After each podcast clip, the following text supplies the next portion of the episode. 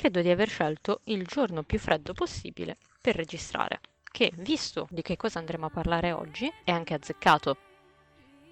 Però bando alle ciance, ciancio alle bande, iniziamo! Ma prima, indovinate chi si è accorto di aver pronunciato male un nome nell'episodio precedente? Il leggendario fabbro è colui che ha dato il suo martello a Poppy. Non è Orion, bensì Orlon. A mia discolpa, scrivendo lo script, ho scritto OR maiuscola, L minuscola, e mi sembrava un Ori, e poi on minuscolo, e vabbè. Mentre, altro errore, e non mi è perdonabile questo, nell'episodio 0 mi riferisco ai mostri della giungla uccelloidi come Lama Becchi, e invece sono Raptors. Continuerò a chiamarli uccelli in qualunque altra occasione, ma non sono Lama Becchi. I Lama Becchi sono creature che arrivano fino ai 6 metri di apertura alare, se non di più, di Demacia. I Raptor sono piccoli uccellini scemi del Freljord. Sono uccelli, sono i piccioni della landa. Comunque, vediamo un po' che cosa ci dice sul Freljord, universo di League of Legends.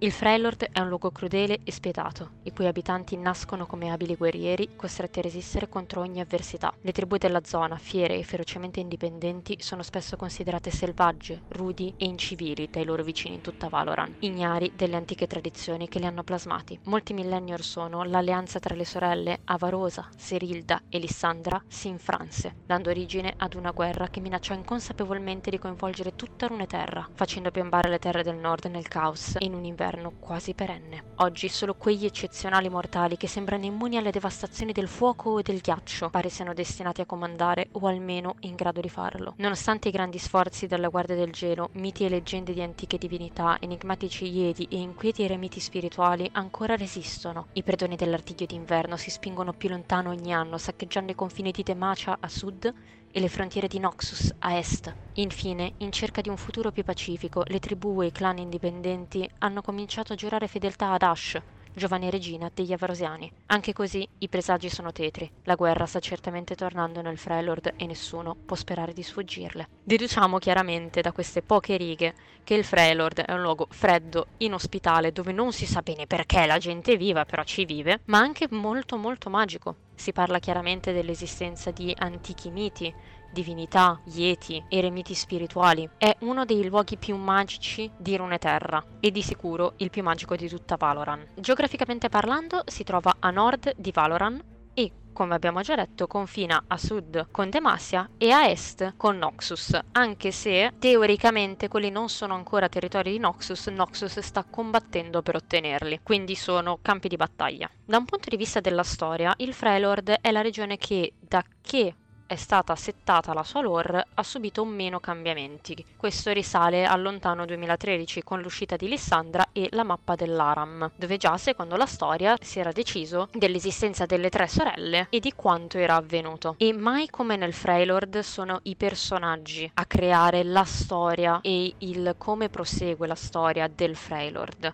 Se noi prendessimo gli stessi identici personaggi, li incollassimo in un'altra regione, mantenendo invariate le loro abilità, le loro relazioni, le loro intenzioni, la loro storia, andrebbe tutto uguale, se non che sono vestiti in maniera diversa.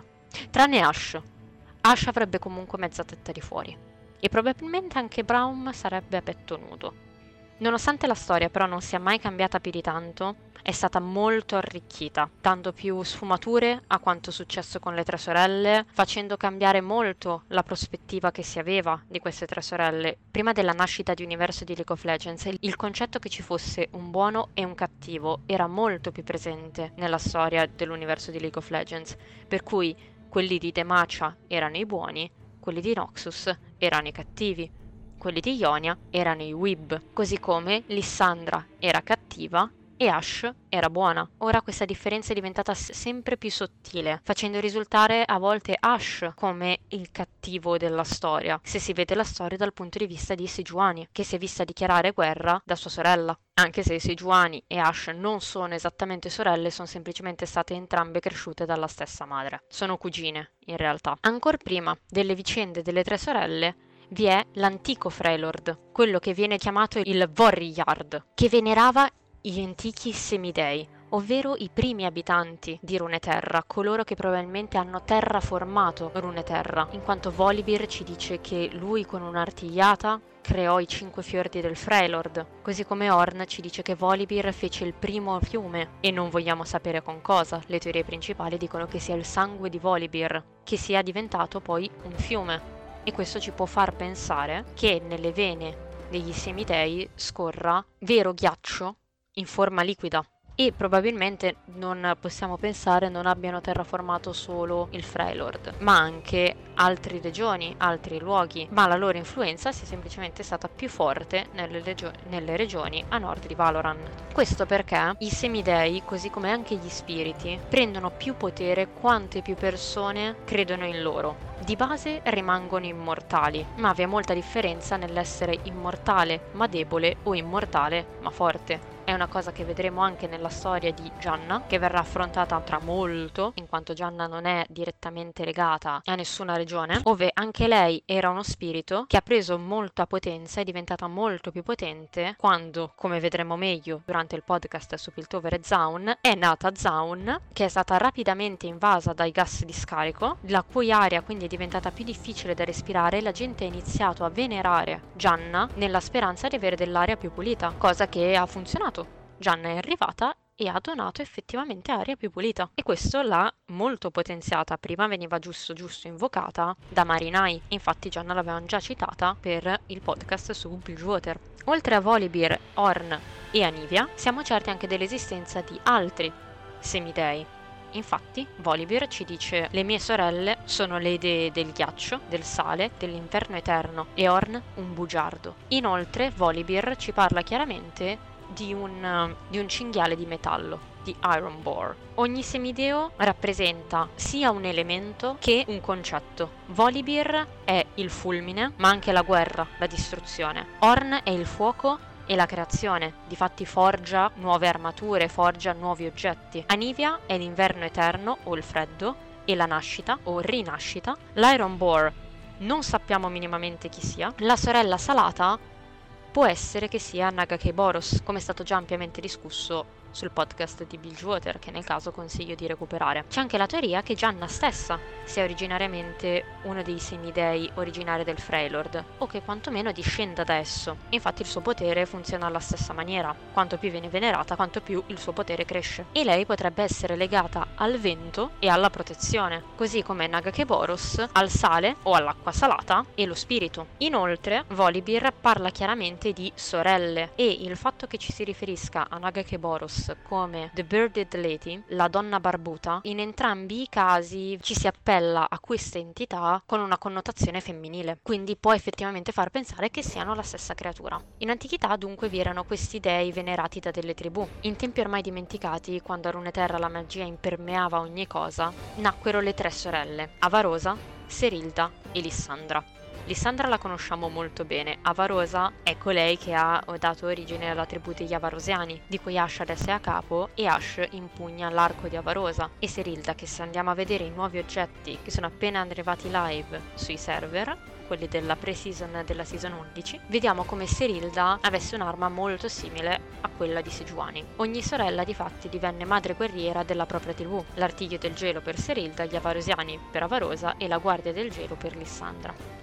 Divennero sempre più potenti, sempre più acclamate, fino a far notare la loro presenza come entità mortali ai semidei. Alcuni accettarono subito la loro presenza, quasi contenti del fatto che i mortali fossero riusciti a emergere dal loro guscio di debolezza. Tra questi troviamo Anivia. Altri invece erano disgustati dalla loro presenza e ritenevano dovessero essere sterminati per la loro mancanza di fede, come Volibear e il cinghiale di ferro. Altri se ne sbattevano il cazzo, come Ornn. Volibear così sfida Lissandra, che perde malamente e a causa di un'artigliata di Volibear perde la vista. Serilda tentò di domare il potere cosmico che si trovava al di sopra di Runeterra, che vedremo molto meglio quando parleremo di Shurima, Ikatia e del Targon, e l'aspetto del crepuscolo, che adesso troviamo rappresentato in game come Zoe, le rubò la voce, mentre Avarosa sfidò il vuoto, che per di più è la prossima regione che affronteremo, uscendo dallo scontro sorda. Ogni sorella aveva così perso un pezzo della propria umanità e del proprio potere, ma ognuna di esse superò la propria disabilità, riuscendo ad uscirne quasi più forte.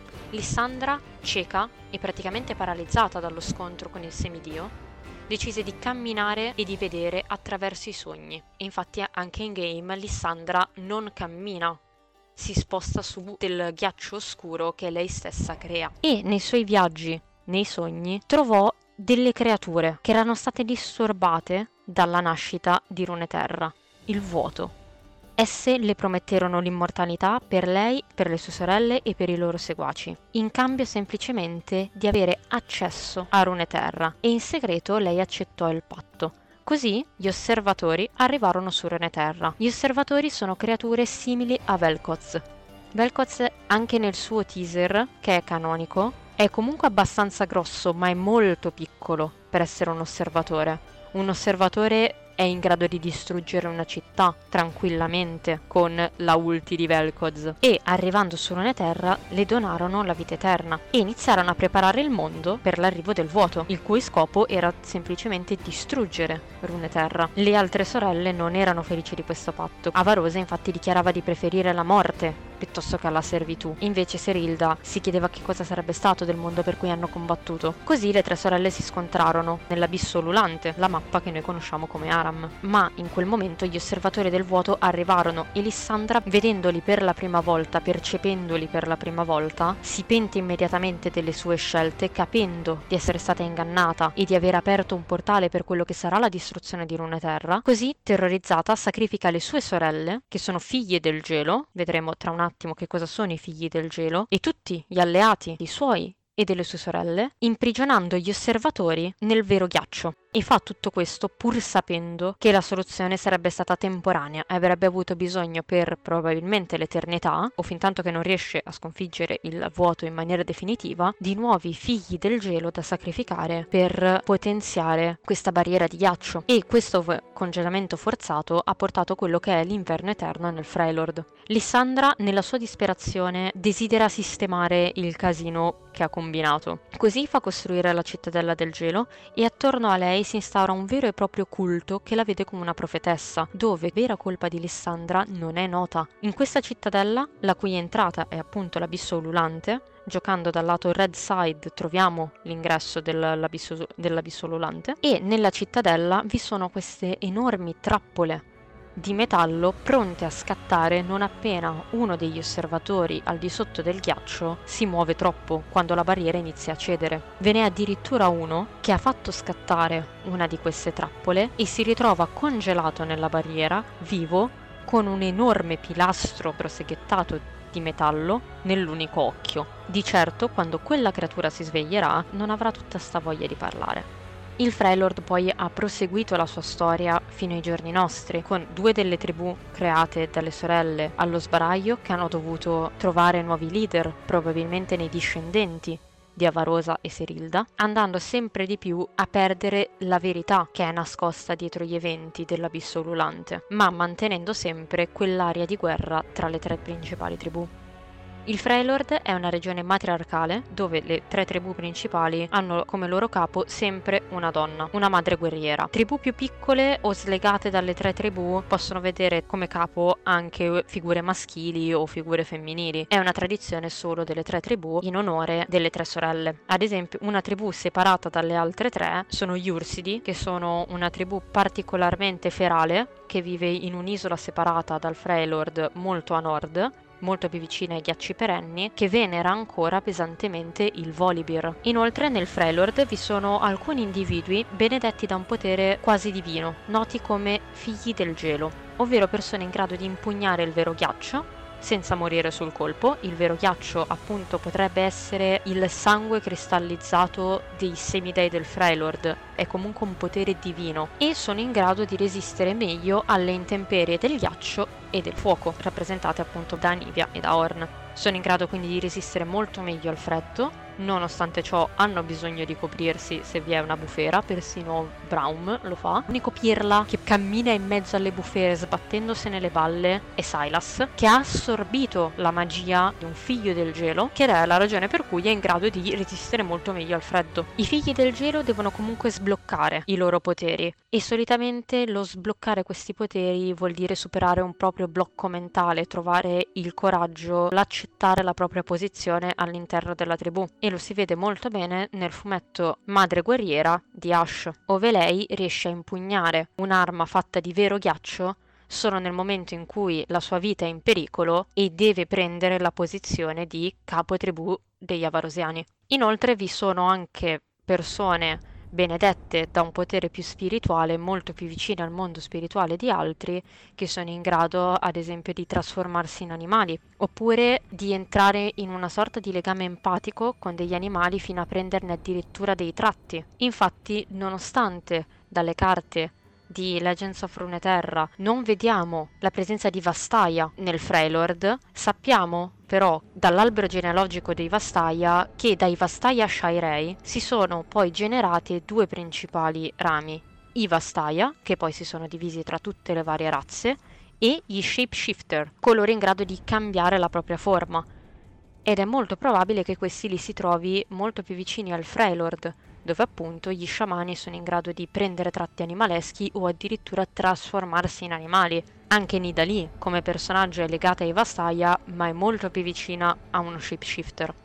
La magia nel Freljord è quasi invariata rispetto ai giorni antichi, vaga ancora liberamente per tutta la regione, mentre da un punto di vista tecnologico il Freljord è molto indietro. Vivono in capanne di legno, sono nomadi, non hanno una moneta, vivono di baratto, non hanno armi da fuoco, sanno solo conciare le pelli, ma anche la lavorazione del metallo non è una roba così comune, anche perché raggiungere le temperature necessarie per modellare il metallo non è facile nel Freljord. È in grado di farlo Ornn, il cui fiato è fuoco puro. Come detto prima, nel Freljord i campioni che lo rappresentano sono molto più importanti della ragione in sé, la cui storia abbiamo già praticamente riassunta. È questo: ci sono i semidei, nessuno li venera più, c'erano le tre sorelle, sopravvissuta solo Lissandra, si sente molto in colpa, ci sono delle tribù, si picchiano. Fine. Potevo farlo così il podcast, sarebbe stato molto più semplice. I campioni che rappresentano il Freljord in game sono Anivia, Ashe, Brand, Sejuani, Nunu e Willamp, Udyr, Volibear, Ornn, Olaf, Braum, Tryndamere, Lissandra, Nar, Trundle e Gragas, con Honorable Mention a Ivern, che originariamente, prima di diventare lo spirito dell'albero azzurro, era un uomo del Freljord. Quindi, Anivia è uno dei semidei del Freljord. Accetta l'esistenza degli umani e dei figli del gelo e tenta di proteggerli dai suoi fratelli. Ashe dice di essere un'antenata di Avarosa, è sicuramente una figlia del gelo, però non vi sono prove a riguardo. Impugna l'arco di Avarosa ed è la madre guerriera degli avarosiani. Non vi sono prove a riguardo al fatto che dentro le sue vene scorra il sangue di Avarosa, in quanto, ad esempio, con un'interazione dice di aver raccolto l'arco di Avarosa direttamente dal trono della stessa. Questo trono non è più citato da nessuna parte e soprattutto ogni universe troviamo il fumetto War Mother, Madre Guerriera, dove si vede chiaramente che non lo piglia dal trono, anzi, come detto nell'episodio 0, tutto quello che è ogni universe è canonico rispetto a quanto succede in game. Quindi, oltre che un visual update di Ashe dove le togliete le mezze tette di fuori, vi prego, aggiornatele anche le frasi. Please. Volibear è anche egli un semidio, odia gli umani e li considera dei rammolliti a causa delle azioni che lui attribuisce ad Ornn. Sopporta solo gli ursidi, che abbiamo citato prima, perché sono slegati a ogni tribù e sono gli unici stronzi che ancora lo venerano. Ornn è l'ultimo semidio che troviamo in game, non ha più seguaci umani e vorrebbe solo starsene nella sua caverna al buio a forgiare e non farsi rompere i coglioni.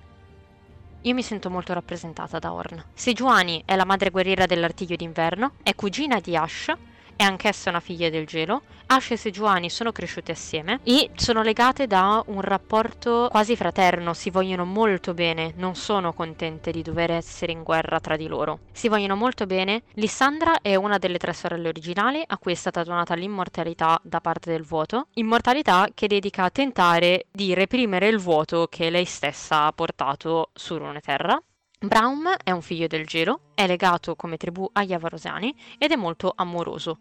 Vuole bene a tutti, non riuscirebbe a far male a una mosca. Tryndamere è ufficialmente il marito di Ashe, sono sposati per un matrimonio politico, anche se da parte di entrambi del sentimento reciproco sta nascendo. Era il capo di una delle più potenti tribù barbare, sterminata poi da Atrox. Olaf purtroppo ha una storia non aggiornata, ma long story short fa parte di una tribù la cui unico modo per morire in maniera onorevole è morire in guerra, ma uno dei potenti sciamani del Freljord gli ha detto no, tu morirai di vecchiaia, e ora sta facendo di tutto per far sì che questa profezia non si avveri. Lo troviamo addirittura a Bilgewater a picchiare la Black Mist con Miss Fortune e Lucian con delle asce. Lui si è buttato con delle asce contro della nebbia demoniaca ed è sopravvissuto, ha vinto.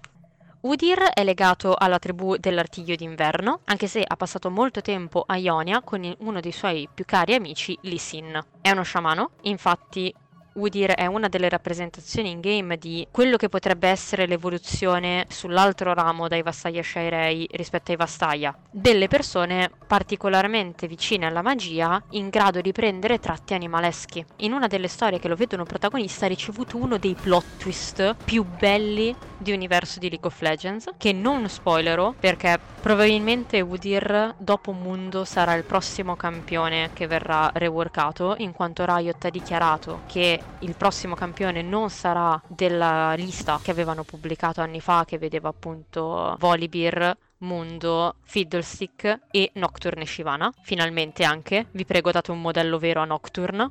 Hanno appunto dichiarato che non farà parte di questa lista e si pensa molto sia Udyr, che anche lui ne ha un grandi bisogno. Nar è un antico Yordle, di cui abbiamo già parlato nel podcast su Bendol City. Quando Lissandra congelò gli osservatori arrivati la prima volta, venne congelato anche il Nar per errore. Trundle è un alleato di Lissandra, a cui è stato promesso dalla stessa potere. È un figlio del gelo, infatti la mazza che utilizza è una mazza in vero ghiaccio, ed è uno dei troll del gelo più intelligenti che possiamo trovare nell'universo di League of Legends. Gragas, da un punto di vista di lore, non esiste. Non è come Olaf che è outdated. No. Olaf è vecchio. È una vecchia lore, però quantomeno ti dicono sì, sarà vecchia, però long story short è comunque questo, mancano dei dettagli, è a Bilgewater a picchiare la nebbia ad asciate. Ha un aspetto vecchio. Gragas proprio non esiste. Alla Riot Gragas si sono scordati della sua esistenza, come con Corki. Hanno fatto finta, è vero, ci sono anche loro. Nah. Brand era un Freljordiano che seguì per un lungo periodo Ryze nella sua missione di salvaguardia del mondo nella raccolta delle pietre del mondo per impedire una nuova guerra delle rune. Quando però si avvicinò troppo ad una di queste rune, il suo richiamo fu troppo forte, la prese e venne totalmente corrotto dal potere della runa, diventando il Brand che conosciamo ora. Infine, Nunu e Willamp sono un bambino proveniente da una tribù nomade dei territori avarosiani e un cucciolo di Yeti, e sono diventati amici.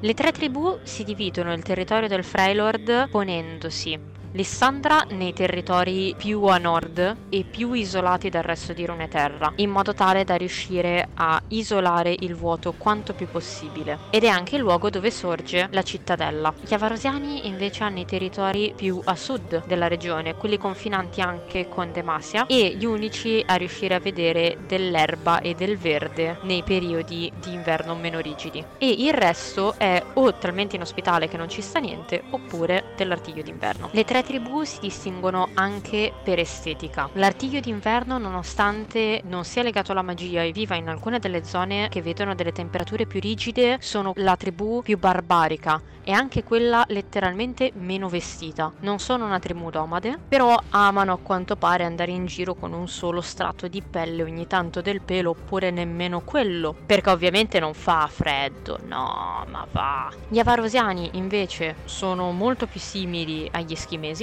come aspetto e come tipologia di vestiario, mentre le guardie del gelo posseggono delle armature di metallo particolarmente antiche che presentano anche delle lunghe corna laterali.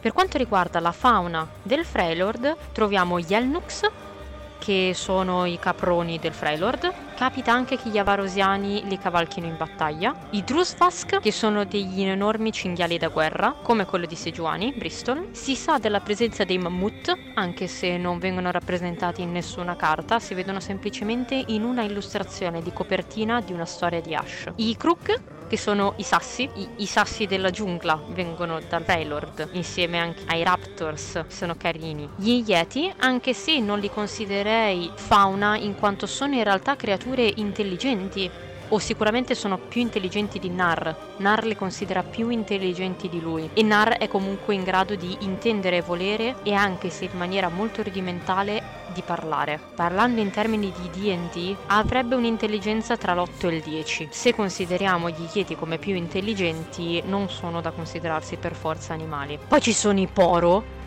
che, oddio, sono bellissimi, sono letteralmente fatti in parti uguali di sincerità, valore e innocenza.